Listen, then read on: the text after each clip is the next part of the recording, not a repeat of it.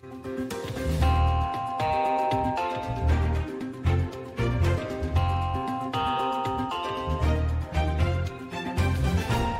Exekuce jako obrovská zátěž, která po celé republice táhne ke dnu tisíce lidí. Nejhůře postiženými regiony jsou Karlovarský a Ústecký kraj. Jak velká zátěž jsou exekuce pro celou společnost?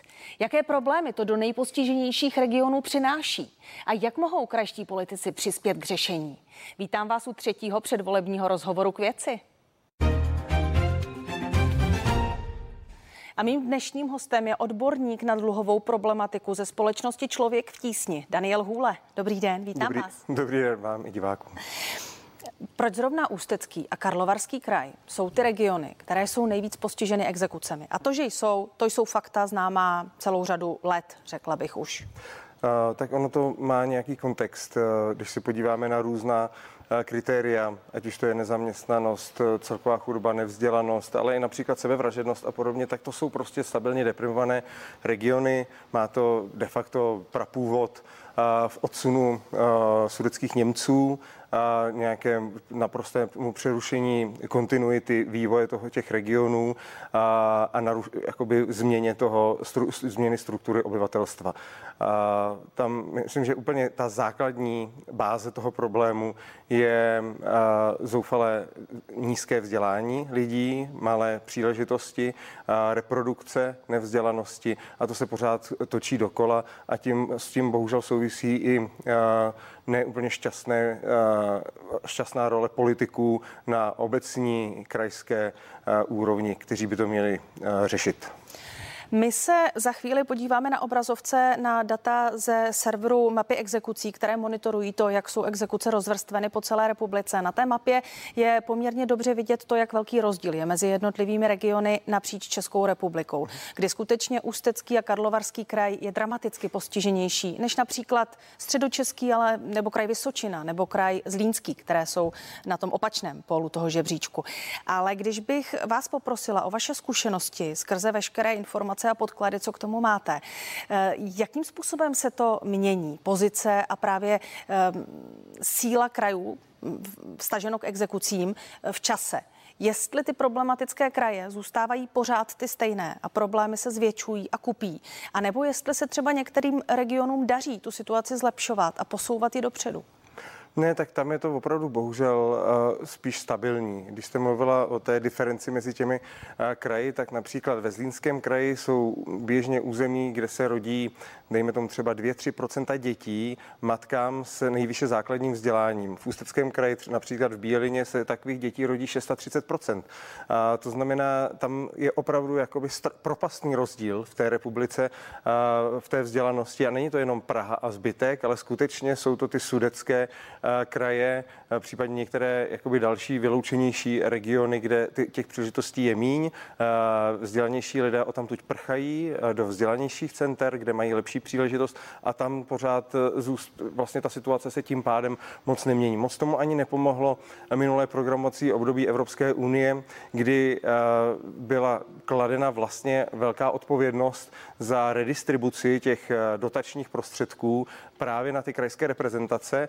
No a vidíme ty důsledky dnes z těch eh, soudních procesů, kde řádově někdy i 10-14 miliard eh, eh, těch dotací bylo rozkradeno těmi lokálními mafiemi, které si rozdělují, rozdělují vlastně cokoliv tam přiteče. To znamená, jakmile necháme ty krajské reprezentace rozhodovat o takových otázkách, jako jsou peníze, vzdělanost a tak dále, tak to většinou dopadá tak, že se, že se na tom napakují uh, například někteří politici a uh, lidé chučí a podobně z toho nic nemají. Musím říct, že to zní dost děsivě, ta čísla, která jste před chvilkou řekl, tedy to, že právě třeba eh, v tom Ústeckém, Karlovarském kraji a v podobných regionech se až třetina dětí, jestli jsem to správně pochytila, rodí do rodin matek se základním vzděláním. To znamená, že jsou to děti s mnohem menší šancí na úspěšnou budoucnost, no tak, než ty děti ostatní. Samozřejmě, protože ten český vzdělávací systém um, je něk, uh, charakteristický v několika oblastech. Za prvé je extrémní odpovědnost kladena na rodinu za to vzdělávání. To znamená, učitelé dávají velké množství úkolů a rodiče musí, sekund, musí sekundovat učitelům v tom posouvání dítěte dál. To je jakoby jedna oblast. A druhá oblast je, že v Česku obecně máme velký problém v tom, že ve velké míře se reprodukují, reprodukuje socioekonomický status rodin. A teď si veme třeba tu Bílinu, to je město, které má tuším 16 000 obyvatel a jediná střední škola tam je gymnázium. A, takže e, dě, když se tam 36% dětí rodí matkám, které mají často ani ne to základní vzdělání, někdy zvláštní vzdělání, protože v té době ještě chodili do zvláštní školy, no tak jakoby oni ani nemají perspektivu třeba na nějaký učební obor, protože gymnázium je pro ně nedosažitelné a radši založí rodinu. A mimochodem, jak se ty problémy právě v těch nejproblematičtějších regionech vyvíjí v čase?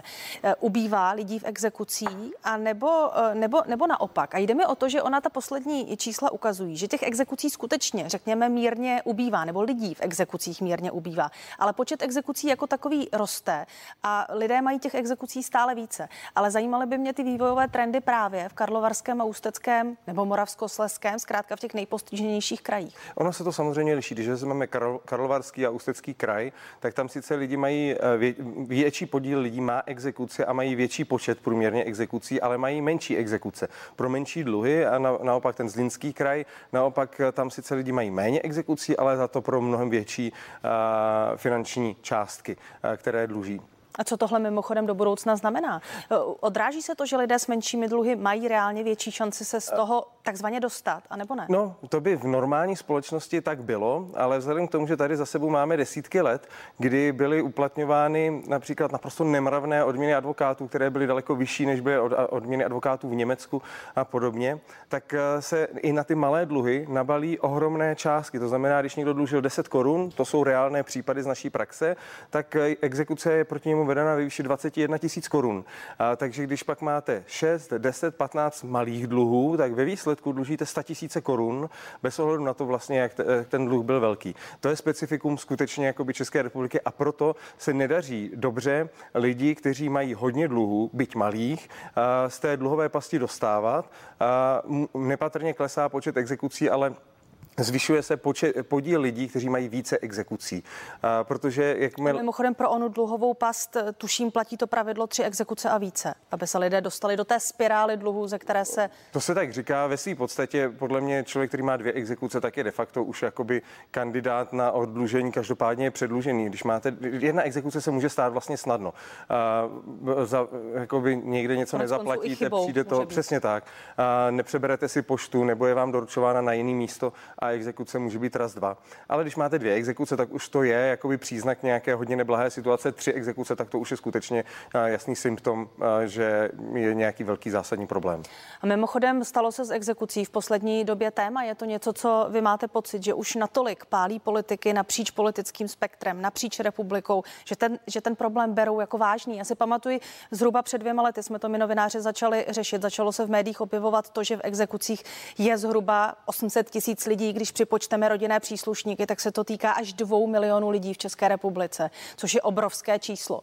Ale zajímá mě, jestli už se to podle vás odrazilo dostatečně na tom, jak se tomu věnuje politická reprezentace. Já bych to rozdělil na dvě části.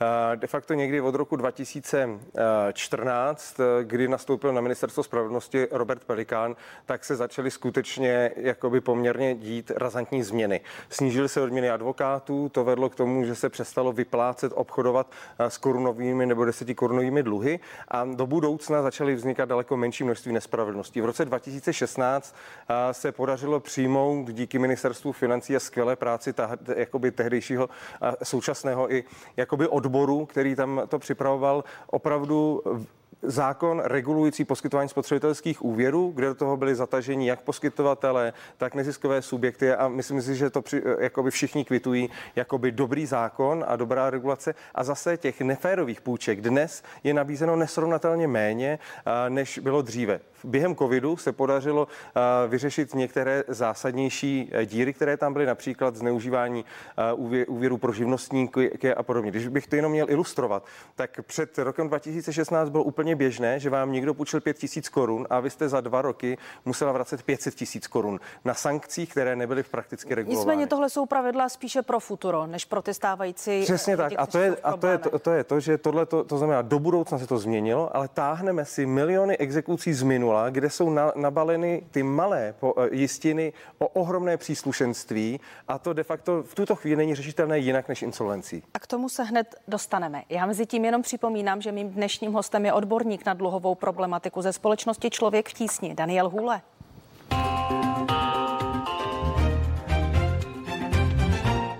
Ještě než se dostaneme k otázkám toho, jak to řešit, jak, těch, jak z těch problémů ven, tak by mě zajímalo, jestli byste mi dokázal popsat, jaké problémy e, exekuce těm krajům přináší, co to vlastně všechno znamená, jaká zátěž pro společnost to je, co všechno je s tím, že jsou lidé v exekucích spojeno.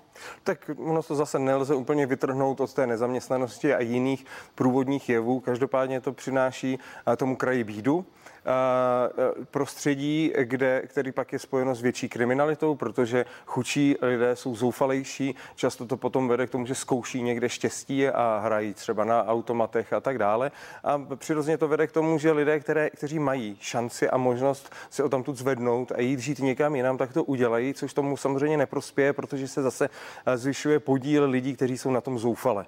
Takže ta chudoba těch krajů je jakoby velká a nutno říct tomu ty krajské reprezentace opravdu nepřispívají, aby se eh, ta situace zlepšovala. Já bych znovu eh, jakoby vypíchl například oblast vzdělávání. My máme hezký příklad, eh, kdy šéfka poradenských zařízení v Ústeckém kraji z pedagogicko-psychologických poraden píše instrukci všem krajským psychologicko-pedagogickým poradnám, aby směřovali rodiče, které vyšetřují k tomu, aby je neodstra, neodstrašovali od základních škol praktických a směřovali k tomu, aby ty rodiče si zvolili docházku svých dětí do těchto základních škol praktických. To znamená do škol, ze kterých potom reálně ty děti nemají šanci jít na střední školu rozumnou a potom to uplatnění na trhu práce je zoufalé. Takhle přistupuje ta krajská reprezentace e, dlouhodobě k té situaci. To znamená ty nechtěné děti odstranit na vedlejší kolej. A mimochodem a to tohle, je tohle je tohle, řekla bych, eh, eh, jednorázový problém? Je to výjimka v tom systému? A nebo máte pocit, že to je ukázka toho naopak, jak ten systém v těchto postižených krajích funguje? Ne, tak to samozřejmě je systémové. Ono upřímně řečeno prostě myslet si, že máme, bez, že, že reprezentace nemají žádný vztah k, k populaci, která tam žije, je milné. Prostě eh, ta reprezentace, jestliže máme sociálně vyloučený ten kraj nebo nějakým způsobem ohrožený, tak stejně tak máme sociálně vyloučenou tu reprezentaci. Pane Hule, co vlastně kraje mohou dělat? Když si vezmu, že tady ty problémy jsou obrovské, že jsou letité, ty současné krajské reprezentace problém zdědili, ty určitě nebyly u toho, kdy ten problém vznikl. Ale zajímá mě z vašeho pohledu, jaké nástroje reálně kraje a krajští politici v rukou mají pro to, aby tu situaci alespoň trochu, alespoň dílčím způsobem zlepšili? Upřímně řečeno vlastně malou.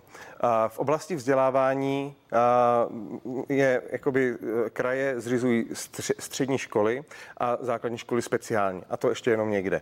A to znamená, že e, kraje de facto mají, buď to jenom jakoby můžou formovat to, kam ty děti budou vzdělávat. Například by Ústecký kraj mohl zajistit to, aby v městě Bílina byl odpovídající nějaký učební obor, aby tam prostě i ty e, děti z nevzdělaných rodin měly šanci dosáhnout na středoškolské vzdělání. Ale to jsou fakt jakoby spíš okrajové možnosti. Oni přerozdělují uh, přerozdělují dotace na sociální služby a to si myslím, že je jedna z významných oblastí, kde kraj, pokud by rozumným způsobem eh, definoval eh, problémy, které chce řešit, podle toho nastavil síť takzvanou těch poskytovatelů sociálních služeb a podle toho rozděloval ty eh, dotace na sociální služby, tak by to, by to byla jedna z cest. Problém je bydlení. Zase na úrovni krajů nemáme agentury, které by dokázaly řešit problém lidí, kteří nemají kde bydlet nebo se pohybují na ubytovnách, na azyl, v asilových domech a podobně. To by také byla jedna cesta, ale musel by se proto vytvořit nějaký a, a, legislativní rámec, který v tuto chvíli není. A pro, mě, zaujal mě to, co jste zmínil e, jako první z těch věcí, a to je, řekněme, určitý, když to zjednoduším, systém nějakých sociálních poraden, nějakých poraden e, s finanční gramotností, řekněme, nebo co s tím, když už se člověk do těch finančních problémů dostane. E, vznikají sítě takových poraden, nebo, nebo ne? Ale jo, já si nemůžu stěžovat v tom, že my taky dostáváme nějaké dotace z krajů, kde působíme. Je tam bohužel ale z mého pohledu víc takový, taková setrvačnost v přidělování dotací. A dokáže to pomoci? Dokázal byste mi třeba říci e, nějaký region, nějakou konkrétní oblast, nějaké konkrétní město nebo, nebo řekněme aglomeraci, kde reálně, když začaly fungovat tyto poradny, se situace zlepšila? A, tak ono to je těžké, protože ta, ta míra problémů je velká. Vy jste závislá na těch externích subjektech, jak fungují, takže často ty poradny i my a, hasíme momentální problémy těch lidí a do, dostat se k řešení příčin té situace není úplně snadné. To by muselo souviset s tím, že by se i ty externí subjekty, jako jsou obce, školy a podobně, začaly chovat jinak. Zatímco dnes obce směřují primárně k tomu, aby byla legislativa pro to, aby mohli lidi vytěsnit. Příklady můžou být města Janem Karviná a podobně, kde přijmou, přijmou předpis, který stanoví, že nárok na doplatek na bydlení je pouze na území celého města v sociálně vyloučené lokalitě to je cíl je to, to aby se ty, ti nechtění lidé z těch lepších, uh, lepších jako čtvrtí se stěhovali do, do ano, těch takzvané slavné lokalit. bezdoplatkové zóny, které tuším, Kladno bylo jedno z prvních měst, Kladno, které vyhlásilo centrum města za bezdoplatkovou a ne, to Kladno vyhlásilo celé území města Dokonce za bezdoplatkovou zónu a proto cílem bylo, aby se obyvatele z toho města vystěhovali někam pryč. A tomu, to Kladno, to je, tak, to je velmi sobecké, protože Kladno se možná zbaví lidí, kteří uh, uh, jsou závislí závislí na dávkách, ale vystrčí je někomu jinému. Ten kraj sleduje širší území a když Kladno vystrčí chudé obyvatele za, za své území, no tak ten kraj to musí řešit, kde oni skončili, jestli skončili na nějaké ubytovně. No a nakolik to podle vás krajské politiky zajímá, tohleto téma? Nakolik to opravdu řeší? Jestli třeba i teď v kampaních máte pocit, že, se to, že to je téma, že se to tam odráží, že se to projevuje, že eh, ti, kteří kandidují na hejtmany, chtějí řešit problémy právě sociálně vyloučených lokalit, exekucí, předlužení a tak dále? Já si myslím, že ale problémy sociálně vyloučených lokalit většinou voliči těchto stran eh, by nejvíc ocenili, kdyby, se, kdyby vytlačili ty lidi z území toho kraje. Takže to podle mě zase spadne na úroveň toho státu, který nakonec ty dávky dávky platí. Ale teď si musíme uvědomit, že prostě nám hrozí, máme tady moratoria, máme tady covid, celá řada lidí je ohrožených. A jestli doteď jsme řešili, že problém jsou exekuce, tak na konci října více než 500 tisíc úvěrů bude muset začít být spláceno, protože lidé využili prostě možnosti, že bez jakéhokoliv důvodu, no, aniž by se jim byli postiženi covidem akutně, tak mohli odložit si splátky. Ale zatím se ta situace spíš zhoršuje a ti lidé nebudou mít pravděpodobně teď lepší prostředky na toto splácet. Do konce roku trvá moratorium na to, že pronajímatele nemohou vyhodit lidi, lidi kteří nebyli schopni kvůli covidu splácet nebo platit nájmy. Takže myslím si, že na jaře nás čeká opravdu ohromný problém, který pokud nezačne uh, řešit vláda, poslanci nepřijmou aktuálně schvalovaný změny v exekucích, tak bude opravdu jakoby razantní malér a rok 2021 je volební. Takže ty kraje můžeme teď nechat stranou a může, potom uvidíme, jak populistické strany uh, tady budou řádit a budou slibovat, jak to všechno vyřeší, jak, jak zruší exekutory, jak zruší exekuce a podobně. Nic toho neudělají, ale sklidí na to politické body. Tak ale Ona je poměrně malá volební účast, tuším, mezi lidmi právě ze sociálně vyloučených lokalit. To, ne, to ale není jenom otázka so, eh, sociálně vyloučených lokalit. Tohle to COVID zasáhl, zasáhl střední třídu, zasáhne eh, živnostníky. A to jsou lidi, kteří nikdy exekuci například neměli, kteří se ještě před půl rokem, tři čtvrtě rokem mohli říkat, no to jsou socky, a kdybych, kdyby se chovali odpovědně, nemuseli v té situaci být. No a teď můžou přijít v obyt třeba, můžou přijít v obarák. lidi, kteří měli pocit, že se jich takovýhle problém nemůže dotknout. Přesně tak. A to je malé malér, který se na nás valí a je opravdu si potřeba uvědomit, kromě řešení těch zdravotních, epidemiologických rizik, tak opravdu myslet na to, že teď musíme se zasadit o to, aby jsme změnili tu šanci, aby byla konečně přijata směrnice Evropské unie o oddlužení, aby prostě lidé, kteří zbankrotují a zbankrotuje jich hodně, tak aby měli šanci, jak se z toho, eh, z toho maléru dostat. Stejně nás tomu ta Evropská unie tlačí.